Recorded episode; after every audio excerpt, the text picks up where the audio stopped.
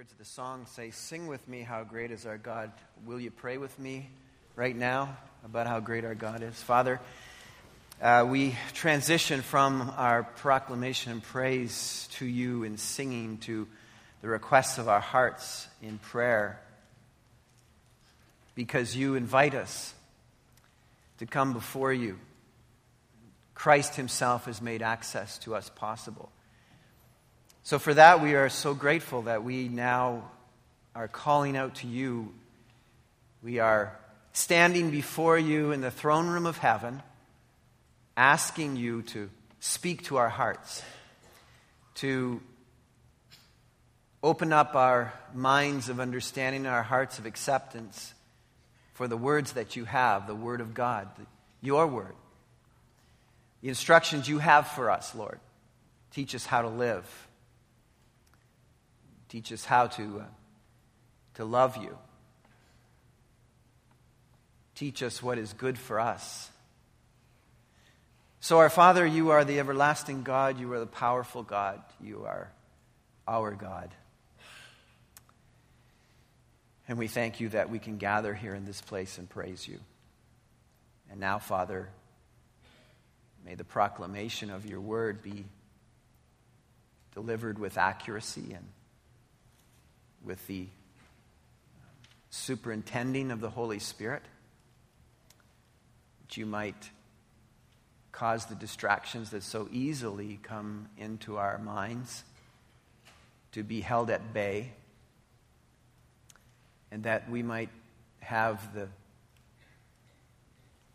our minds lasered on the things of God, that we might hear from the Holy Spirit, and that He might have free reign to examine our lives and make adjustments where they are necessary, I pray.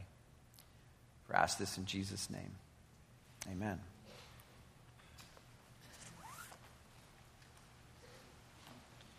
From what I see around me today, uh, the primary way that people are choosing churches may be putting their families and themselves at risk. Used to be a certain safety around uh, a denomination, for instance. But today, the trendy names are kind of replacing denominational disclosure. So we're really not sure what denomination sometimes churches are. You know, the, the cave, the rock, the compass point, the, the place, the meeting place. Not that I have any issue to take with trendy names. If I was intelligent enough, we'd come up with a trendy name for us. Although Calvary's a pretty good name. That's where the most important thing in life ever happened at Calvary. People don't really care that much about denominations, I think, anymore. How many of you are here because it's a Baptist church? It's not a right or wrong answer, you know. You can, but that's kind of what I thought. not many of you. And that's kind of the way things are shaping up today. What seems to be mattering to most are things like music style, kids' focus, friendships, exciting programming entertaining oratory. Some people say, I, am here just because I, I like Calvin. He's a nice guy.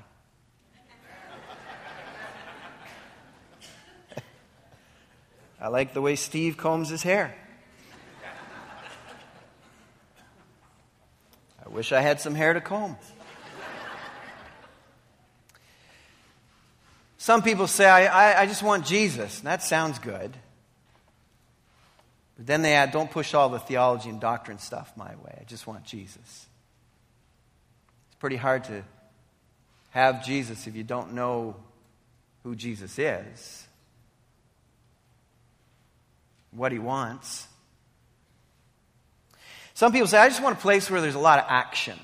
I want to be doing stuff, you know? I want to be sitting around learning stuff. I want to be doing stuff. Learning and theology, that kind of stuff, that's really boring. tell me any doctrine stuff. Some people are choosing churches because they feel welcome, or it's friendly, or the messages make them feel good about themselves. I, I want to ask the question this morning, and um, I believe God's word will answer it. What did Jesus' apostles have to say about this? About the choosing of a church, about how you uh, choose who to listen to and what they will say. Would you turn in your Bibles with me, please, to 2 Peter? 2 Peter, way near the back of your Bible. We looked at the first chapter of this uh, for a few weeks. I want to dig into the end of it. Under the whole idea of is it God's speaker made up stories? Taking care to know the difference. The Apostle Paul, by the way, places a warning label, label under the advertisement of every church. He writes uh, to Timothy, to young Timothy, and, and points out that as Christ's coming again gets closer to reality, the teachings about Jesus will get further from the truth. In 2 Timothy chapter uh, 3, verse 5, he says that in, in these places there'll be a form of godliness, but There'll be a denial of its power. Have nothing to do with them. He, he goes on in chapter 4 to, to add in uh, verse 3 and 4 For the time will come when men will not put up with sound doctrine. Instead, to suit their own desires, they will gather around them a great number of teachers to say what their itching ears want to hear. They will turn uh, their ears away from the truth and turn aside to myths. We, we see this happening all around us. People running around trying to find great numbers of teachers who will say what they want to hear. Paul warns of this. Peter sounded an alarm as well. In the first chapter of uh, the second letter, he tells the church we need to be eager to make sure that, that we are the real thing he goes on then to describe that if you're going to be the real thing, you, you need to be taught the real thing. You need to be sure that you are being taught the real thing, to be very choosy and picky about uh, what you are being taught and who actually is teaching you what the real thing is. Peter's saying, don't choose on the basis of your feelings and emotions. They've, they've gotten you into trouble your whole life. Because he says in 2 Peter chapter 2 verse 1, there will be false teachers among you. So who is teaching you what the real thing is then? Peter writes this um, in verse 12 of chapter 1 So I will always remind you of these things, even though you know them and are firmly established in the truth you now have. I think it is right to refresh your memory as long as I live in the tent of this body because I know I'm soon going to be checking out of this tent. He says, you know, um, I, I, I want to make sure before I leave because uh, the outside shell is starting to give away. You feel like that? I'm feeling my age sometimes, you know. That one of these days, this tent is, you know, inside are you with me? Inside, I'm, I'm sometimes I, I think I'm 15. I'm, I walk around, I think uh, suddenly someone reminds me of my age, and I'm like, what? Can't believe it. Because it says in the Word of God that inwardly we are being renewed day by day. There's no problem with the inside. If you're walking with the Lord, you're like a 14 year old. I mean, you're, you're ready to go. But on the outside, you know, the, the casing's starting to get a little worn. Peter says, I'm going to be checking out of this tent pretty soon. But I want to leave behind some really vital information to you, some keys to this issue of, of right teaching in the midst of false teaching all around you. So this morning, I want to talk to you about five important tips for knowing the difference between God speak, what God is saying, and man made stuff. Five things. So if your Bibles are open to 2 Peter, we have a a long text to read, and I want to read it, uh, so uh, here we go. Uh, Verse, start at verse 15. I think that's where I left off of chapter 1. And I will make every effort to see that after my departure, you will always be able to remember these things. We did not follow cleverly invented stories when we told you about the power and coming of our Lord Jesus Christ, but we were eyewitnesses of his majesty. For he received honor and glory from God the Father when the voice came to him from the majestic glory, saying, This is my Son, whom I love. With him I am well pleased. We ourselves heard this voice that came from heaven when we were with him on the sacred mountain. And we have the word of the prophets made more certain. And you will do well to pay attention to it as to a light shining in a dark place until the day dawns and the morning star rises in your hearts. Above all, you must understand that no prophecy of Scripture came about by the prophet's own interpretation. That's um, not a real good translation, by the way. It, it's better stated by one's own interpretation. No, the word prophet is not there. King James interprets it as one's, and that New American Standard does. For prophecy never had its origin in the will of man but men spoke from God as they were carried along by the Holy Spirit. But there were also false prophets among the people of old, he's talking about, just as there will be false teachers among you. They will secretly introduce destructive heresies, even denying the sovereign Lord who bought them, bringing swift destruction on themselves. Many will follow their shameful ways and will bring the way of truth into disrepute. In their greed, these teachers will exploit you with stories they have made up. Their condemnation has long been hanging over them, and their destruction has not been sleeping. For if God did not spare angels when they sinned, but sent them to hell, putting them into gloomy dungeons to be held for judgment, if he did not spare the ancient world when he brought the flood on its ungodly people, but protected Noah, a preacher of righteousness, and seven others, if he condemned the cities of Sodom and Gomorrah by burning them to ashes and made them an example of what is going to happen to the ungodly, and if he rescued Lot, a righteous man, who was distressed by the filthy lives of lawless men, for that righteous man living among them day after day was tormented in his righteous soul by the lawless deeds he saw and heard. If this is so, then the Lord knows how to rescue godly men from trials. Underline that. That's a beautiful statement. Don't miss that. That's a promise. And to hold the unrighteous for the day of judgment while continuing their punishment. This is especially true of those who follow the corrupt desire of the sinful nature and despise authority. Bold and arrogant, these men are not afraid to slander celestial beings, or literally to slander glories. Yet, even angels, although they, they are stronger and more powerful do not bring slanderous accusations against such beings in the presence of the Lord. But these men blaspheme in matters they do not understand. They are like brute beasts, creatures of instinct, born only to be caught and destroyed, and like beasts, they too will perish. They will be paid back with harm for the harm they have done. Their idea of pleasure is to carouse in broad daylight. They are blots and blemishes, reveling in their pleasures while they feast with you. With eyes full of adultery, they never stop sinning. They seduce the unstable. They are experts in greed and a cursed brood. They have left the straight way and wandered off to follow the way of Balaam, son of Beor, who loved the wages of wickedness. But he was rebuked for his wrongdoing by a donkey, a beast without speech, who spoke with a man's voice and restrained the prophet's madness. These men are springs without water, and mist driven by a storm. Blackest darkness is reserved for them.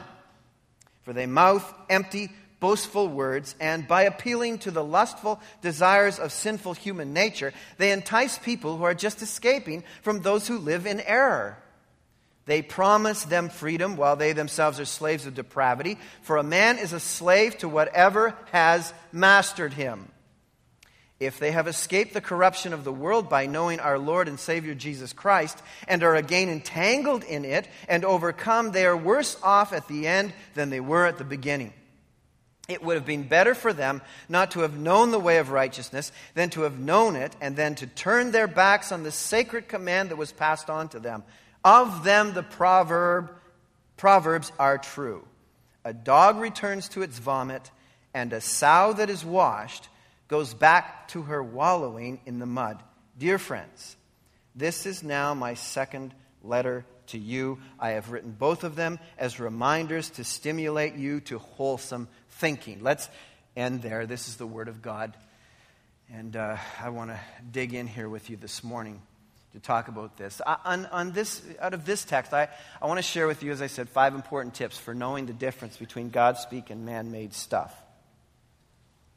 The primary risk today for orthodoxy or orthopraxy, orthodoxy being the word ortho meaning straight, right, true, doxy being teaching, doctrine, orthodoxy. We hear that. The, the, the, the peril. By the way, that's where they get the idea of orthodontist, right? They make your teeth straight or right.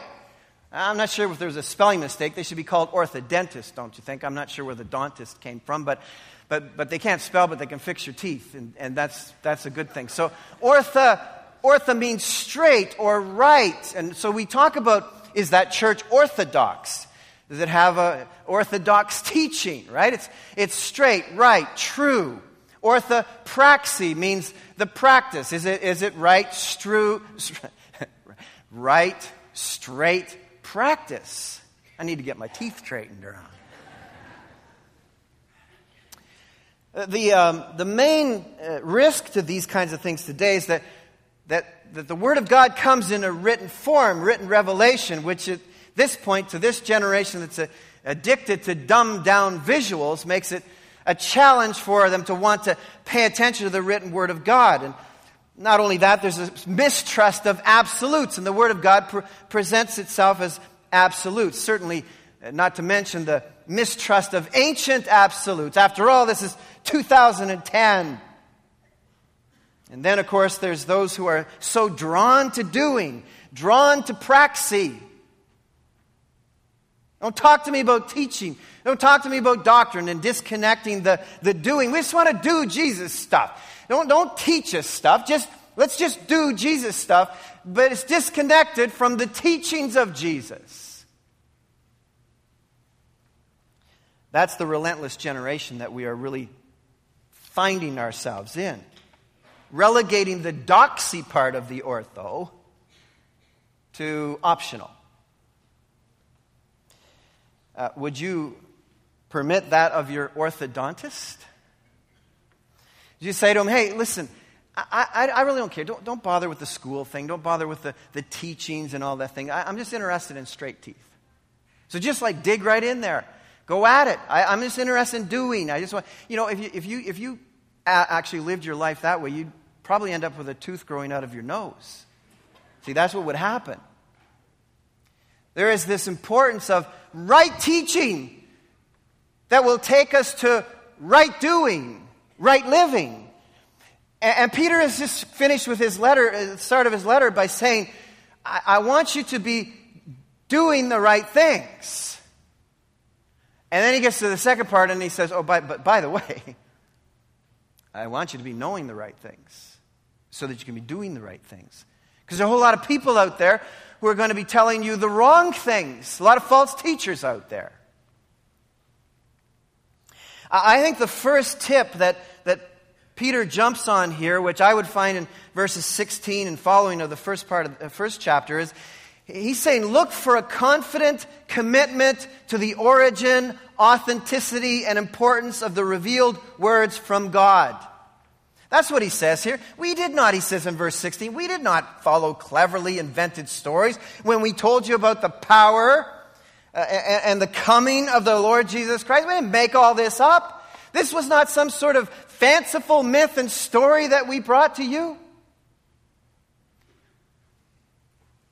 He says, I come to you with a deep conviction as an eyewitness of the events that took place.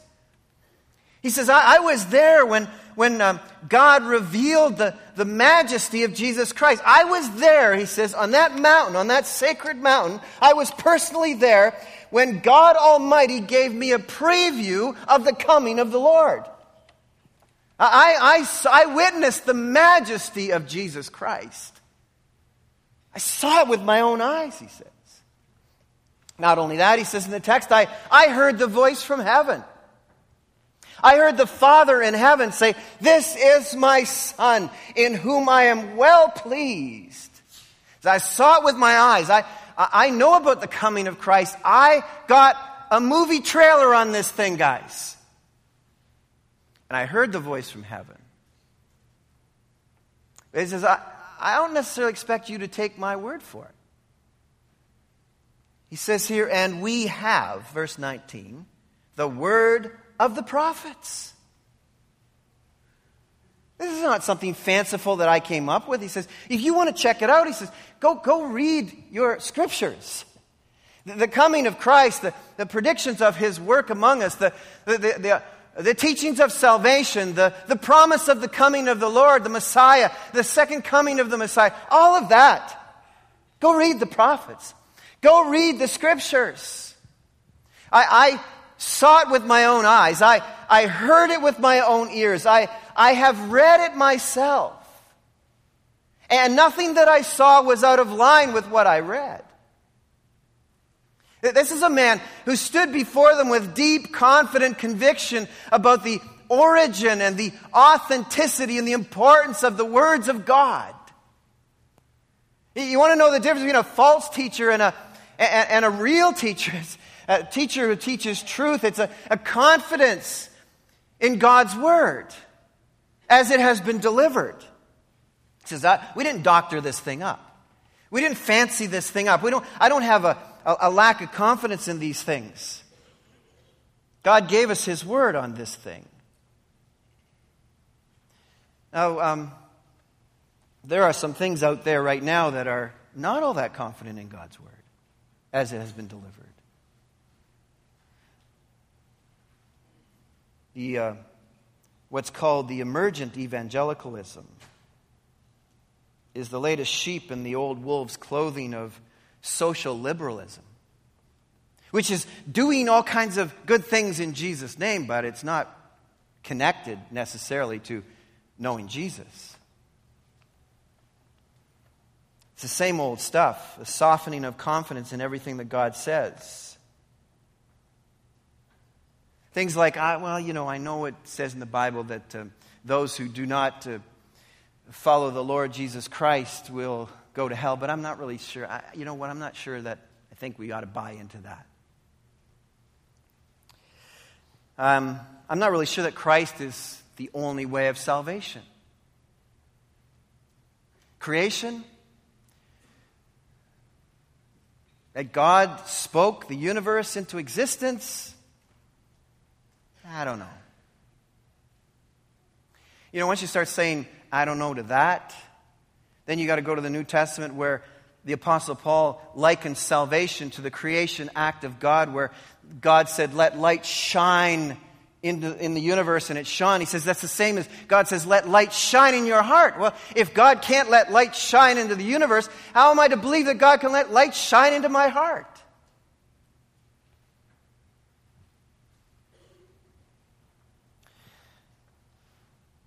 The problem is, too much of what's going on out there, as one author writes, is offering people more of what they already have vague spirituality, uncertainty, and borderline interpretive relativism.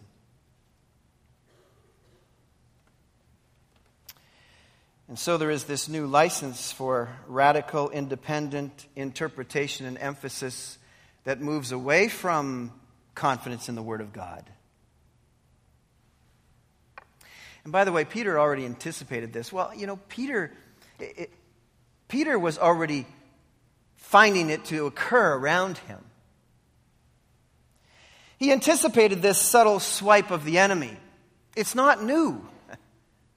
If the evil one can't get us to uh, apostatize, if, if he can't get us to t- completely defect, he works on eroding our confidence in the Word of God. That's what he did in the Garden of Eden, didn't he? Did God really say? It's, it's the age old deal. Did God really mean what he said? Eat of this fruit and you will surely die. Oh, come on. I know that's what it says, and I know it's really the plain reading of the text, and I, I know that's, that's the, the, the most obvious understanding, but did God really say that? Did God really mean that?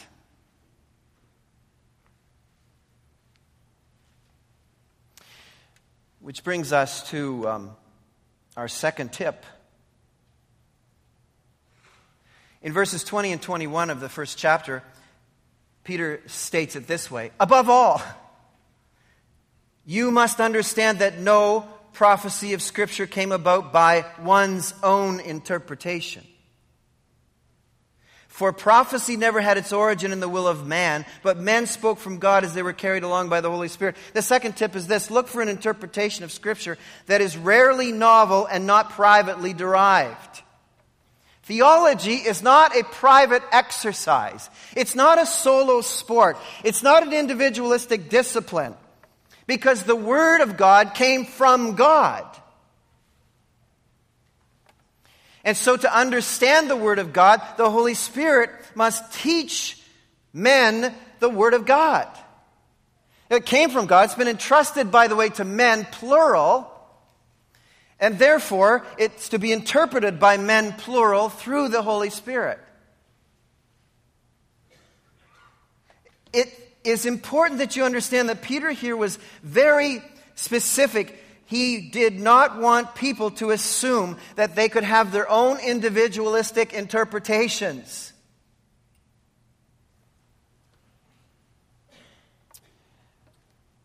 What's at stake here?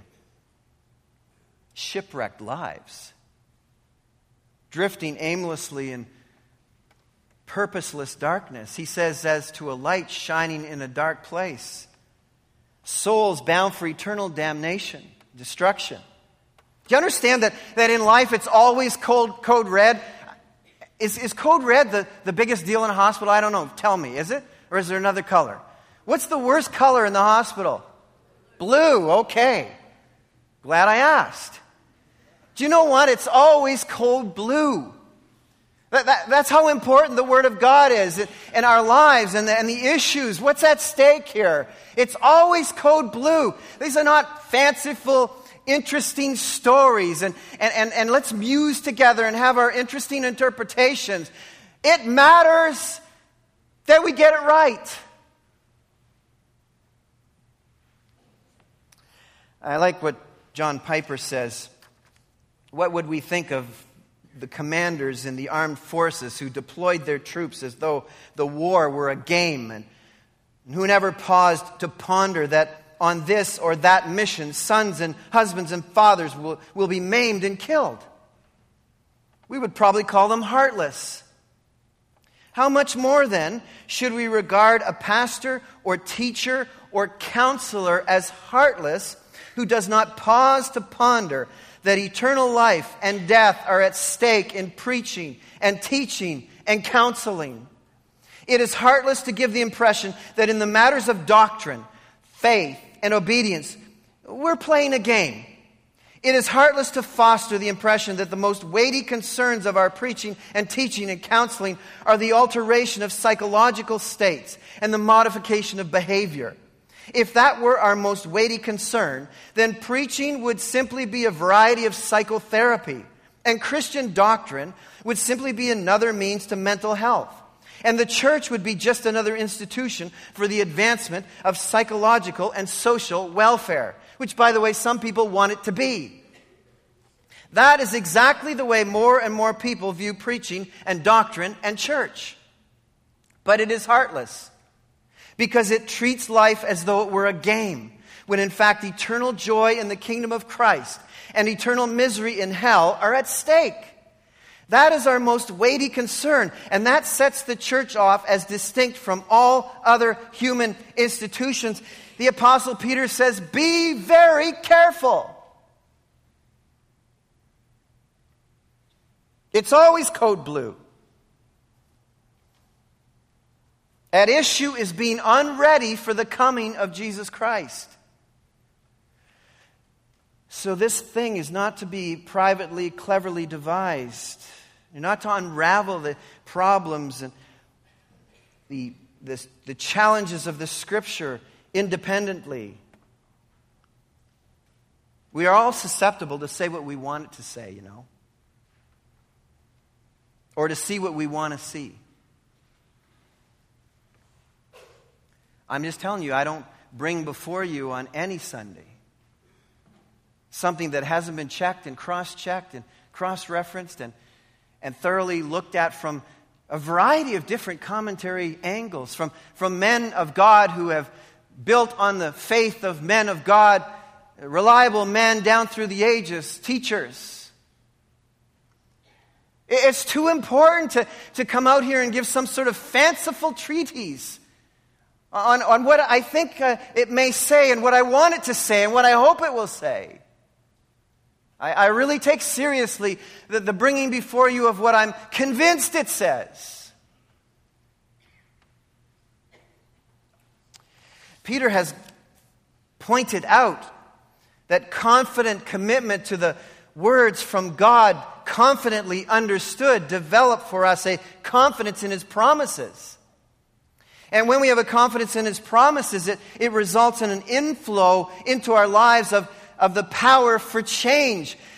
His divine nature makeover occurs in our life, which causes us to have confidence in our calling, our position in Christ, and ultimately our destiny. Peter says there will be false teachers among you. The third tip that I want to give you this morning from this text, I believe, comes out of that very verse, verse 1 of chapter 2. Look for teaching that sets you free to serve God and be changed by Him rather than being set loose to leave Him. There's increasing energy from the so called pulpits of churches for unintentionally or intentionally misrepresenting what it means to be freed by Christ in spite of the many cautions of Scripture. This is not a new deal. In fact, in 1 Peter chapter 2 verse 16, he himself talks about this. When he says this, live as free men, but do not use your freedom as a cover up for evil. Live as servants of God. Uh, it says here that there will be false teachers among you, and it says this they will secretly introduce destructive heresies, even denying the sovereign Lord who bought them. There's some key linkages here in the words that he chooses to use. Destructive heresies. In other words, cult like opinions. Destructive of truly trusting in God. Taking away from us our total trust in God. Giving the impression that maybe there's some trust you need to have in yourself. It's subtle, but watch for it, listen for it. Denying the sovereign Lord who bought them. How do you deny the sovereign Lord who bought you? Uh, you um, live your life as if God isn't in charge.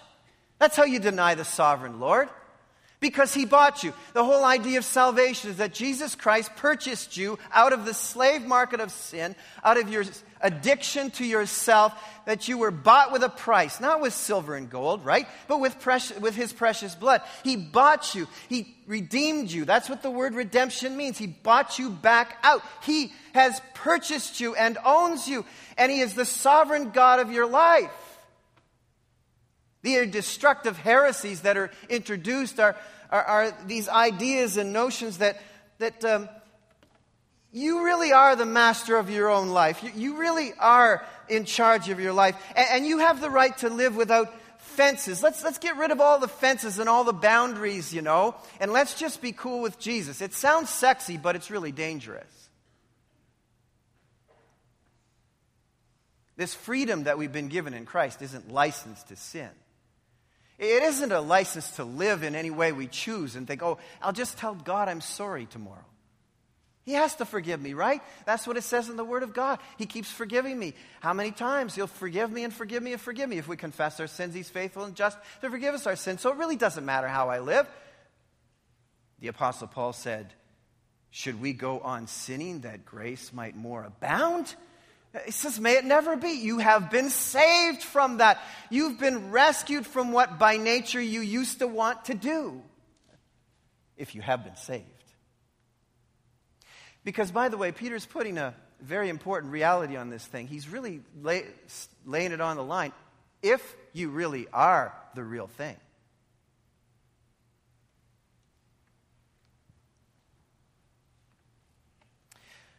Who or what owns you? To answer that question, what's dictating how you make decisions, how you live, how you, what you do? Is it money? Is it men? Or is it Messiah?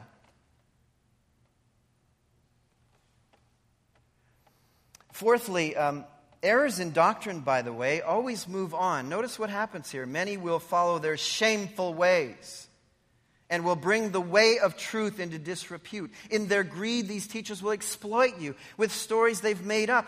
Their condemnation has long been hanging over them, and their destruction's not been sleeping. Listen, look, be very careful. Errors in doctrine or ignoring doctrine or downplaying the teachings of God, saying, let's just do Jesus stuff. Uh, it sounds good, but, but by the way, it'll result in errors, immorality, which leads to immorality in your life. So, fourth tip is look to avoid teaching that sets you up for self centeredness. What this is all about in false teaching is not putting Christ at the center of your life, it's keeping yourself at the center of your life. That's the fundamental issue. That's what Satan's always been about. Did Jesus really say? Jesus wants you to be God wants you to be happy, so go ahead, do whatever you want. You're not healthy, you're not happy, you're not rich. calls here shameful ways versus the way of truth. Shameful ways mean loose sensual living the opposite of spiritual passion. Why? Why would these false teachers live like that? Because they despise authority. They don't recognize the sovereign ownership of God in their life. They, they, they rebel against the authority. And, and, the, and the big word that, that leaps out at me, why? Because it says they're greedy.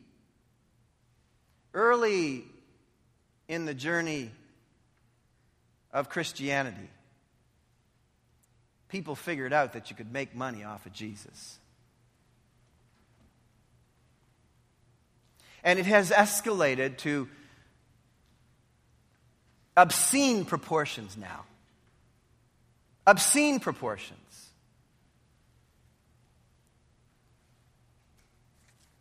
Where TV peddlers of Christianity can haul in $250 million a year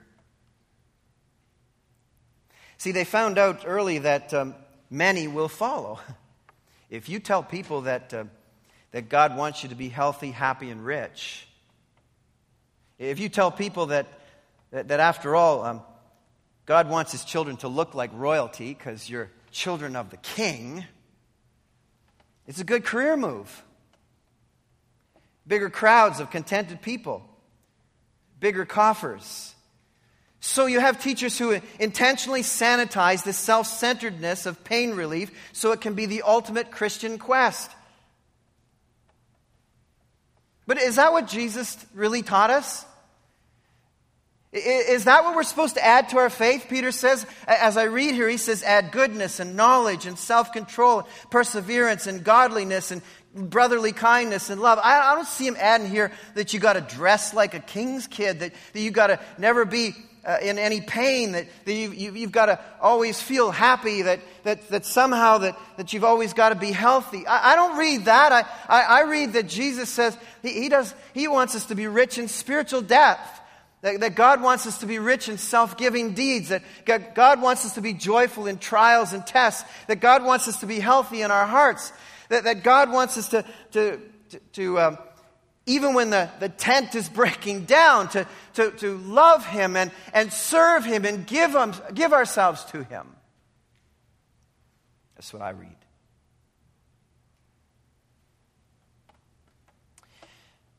Because God has advertised his judgment on these things in the past. We've run out of time, but let me just say to you that, that God has clearly demonstrated that to the rebellious he, angels, he threw them in gloomy dungeons. To the sensual, self centered of Noah's age, a flood came. To the San Francisco ish, Toronto ish, Sodom and Gomorrah ish, unbridled, sensual, gender confused cities, God sent a firestorm. And Peter says, I, I, don't want you to feel like you're deprived. You know, you're out there hurting, you're, you're suffering from pain, you, you, you have great needs. He says, I don't want you to, to, to misunderstand the greatness of your God. He says, Your God knows how to rescue righteous people from trials. You don't have to turn to yourself.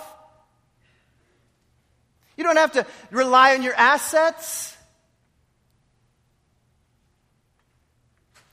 And we don't have time to get into it, but the fifth tip that you need to pay attention to, and it's pretty obvious, is look carefully at the life of the teacher. He goes on to write that. He says this because um, ultimately, what you really are is what you'll live.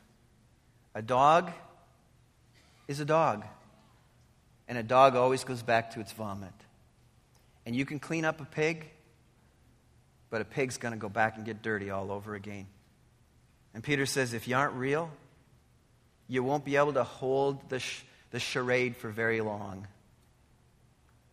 It'll show up. He says, above all, to the people of God, look with your eyes, pay attention with your ears.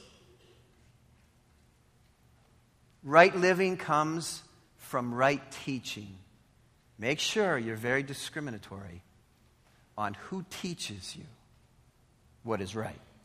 Our Father, as we close with this great song of reminder that uh, we are people blessed with the timeless, ancient words of our great God. Ancient because they were true before they are true now timeless because what was right then is right today. So, Father, may we, may we be very, very careful that we listen to those who teach us right words, the ancient words, the ancient ways, so that we can walk in straight ways and right ways. A light unto our path, a lamp unto our feet is the Word of God to keep us from stumbling in the darkness all around us until the rising star, our great Christ, returns. In Jesus' name we pray. Amen. Let's stand together as we sing. So, when you're choosing the place to call the community of faith where you intend for God to work in your life and challenge you from that community. There's nothing wrong with, with having some preferences about style. And it's really important to have a great kids program where our children are learning the things of God. Those are all important things. It's important that it be a place where you're welcome and a place where you can grow together, a place with friendships and community and family and all of that. That's all important. But for me, it is absolutely non negotiable that the place where I am would be a place where God's word is upheld with confidence and conviction. Because after all, the word of God was given to us by the Holy Spirit. Not it wasn't the inventions of man. It wasn't the musings of man. It wasn't myths and stories. It was the very word of God. I don't have the authority to tamper with that. We don't have the authority to tamper with that. It matters that we carefully study so we know precisely what God wants of us.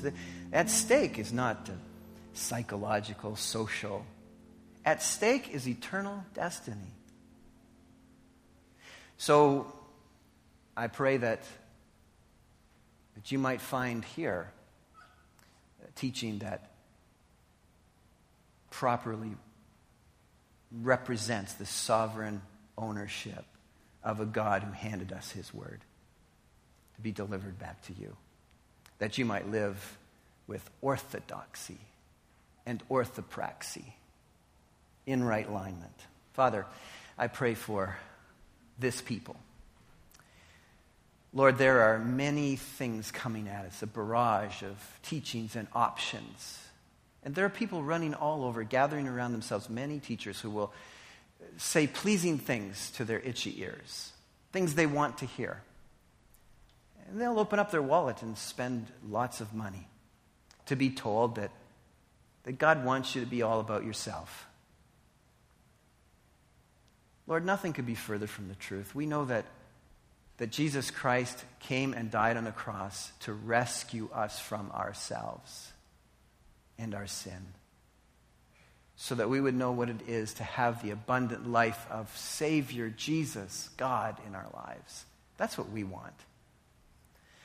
So thank you, Father, for being pleased by your grace to give us your word, to teach us your word, to move our hearts to respond to your word. All of that's from you. So thank you in Jesus' name. Amen.